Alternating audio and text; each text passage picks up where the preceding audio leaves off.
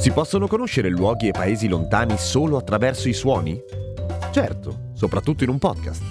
Io sono Giampiero Kesten e questo è Il mondo suona così, una produzione voice in collaborazione con Eden Viaggi. Insieme conosceremo posti lontani attraverso le voci e i racconti di chi questi luoghi li conosce bene. Le musiche, i costumi, le persone, le culture e le tradizioni. Tutte le note che insieme raccontano che il mondo suona così. Partiamo subito mettendo le mani avanti, che non voglio che voi ve la prendiate con me. Allora, il Mar Rosso non è rosso. Quindi non venitemi a dire che non ve lo avevo detto. Ma se ci fate caso, è molto meglio così. Se fosse rosso davvero farebbe un sacco senso e nessuno ci vorrebbe fare il bagno. Invece è cristallino e tutto pieno di barriere coralline e pesci bellissimi. Secondo me, se posso, è molto meglio così che rosso. E quindi c'è chi dice che si chiami così per un errore di traduzione, chi invece dice che il nome venga da un'alga rossastra che ogni tanto ci cresce dentro, ma in realtà la stessa alga cresce anche in Australia, per cui che importanza ha? Se proprio volete fare gli interessanti con i vostri compagni di viaggio, giocatevi invece queste due carte. In latino si chiamava Mar Rubrum, che vuol dire, pensa un po', Mar Rosso. ma il vero asso nella manica con cui conquistare il vostro pubblico è citare Dante e dire... Né tante pestilenzie né si re mostrò giammai con tutta l'Etiopia, né con ciò che di sopra al Mar Rosso.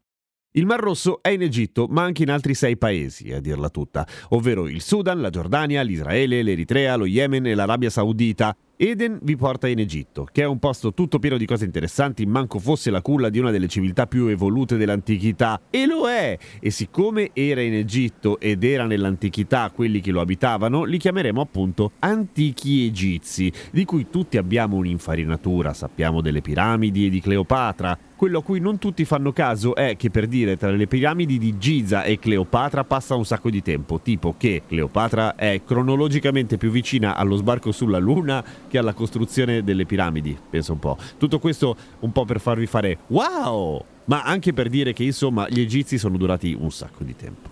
E in migliaia di anni hanno combinato un sacco di cose e lasciato un mucchio di testimonianze che pensate un po', quando non avete voglia di fare il bagno nel Mar Rosso o se ci siete rimasti male che in realtà è cristallino e non colorato, potete visitare.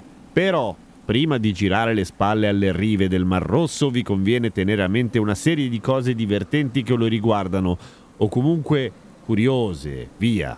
Per esempio, il Mar Rosso è il mare più salato del mondo. E il Mar Morto? Mi sembra già di sentire là in fondo. Vero, il Mar Morto è più salato, ma tecnicamente non è nemmeno un mare. Diciamo che è un lagone. Salatissimo, ma un lago. Il Mar Rosso è un mare con tutte le sue cosine, cioè la sua fauna, la sua flora, il suo bel collegamento con l'oceano e anche con il Mediterraneo. Insomma, dai, AC, altra categoria. E siccome è molto salato, succedono cose interessanti. Cigalleggi da Dio, ok, questa la sapevate, ma anche che dove incontra l'oceano, appunto, nel golfo di Aden, le acque non si mescolano. Proprio che si vede che avendo salinità diverse e densità diverse non si fidano tanto l'uno dell'altra. Poi succede anche che magari sei una o uno di quelli a cui dà fastidio il sale sulla pelle quando ti asciughi. Però sai che la doccia la devi fare solo per quello, se non altro, perché il Mar Rosso, eh sì, vi ho lasciato il colpo di scena alla fine, è il mare più pulito del mondo. Mica dettagli. Saporito e sano, il massimo. Poi, giusto così, per fare colpo con gli astanti potete giocarvi che il Mar Rosso evapora ogni giorno così tanto che il suo livello scende di mezzo centimetro nelle 24 ore. In teoria. In pratica non cambia assolutamente niente, perché appunto non è un grosso lago con il nome da mare per fare lo spaccone come il Mar Morto, quindi è collegato agli altri mari, quindi il livello non scende. Easy. Ma ne parliamo meglio nella prossima puntata con Serena, che di Egitto e Mar Rosso ne sa a pacchi, perché non solo ci lavora, ma lo frequenta sin da bambina, sia d'estate che d'inverno. Ah, giusto, non ve l'ho detto. Sapete qual è la stagione balneare per il Mar Rosso? Tutte. Proprio nel senso di tutte. Non male, no? Io sono Giampiero Kesten e avete ascoltato Il Mondo Suona Così, una produzione voice in collaborazione con Eden Viaggi.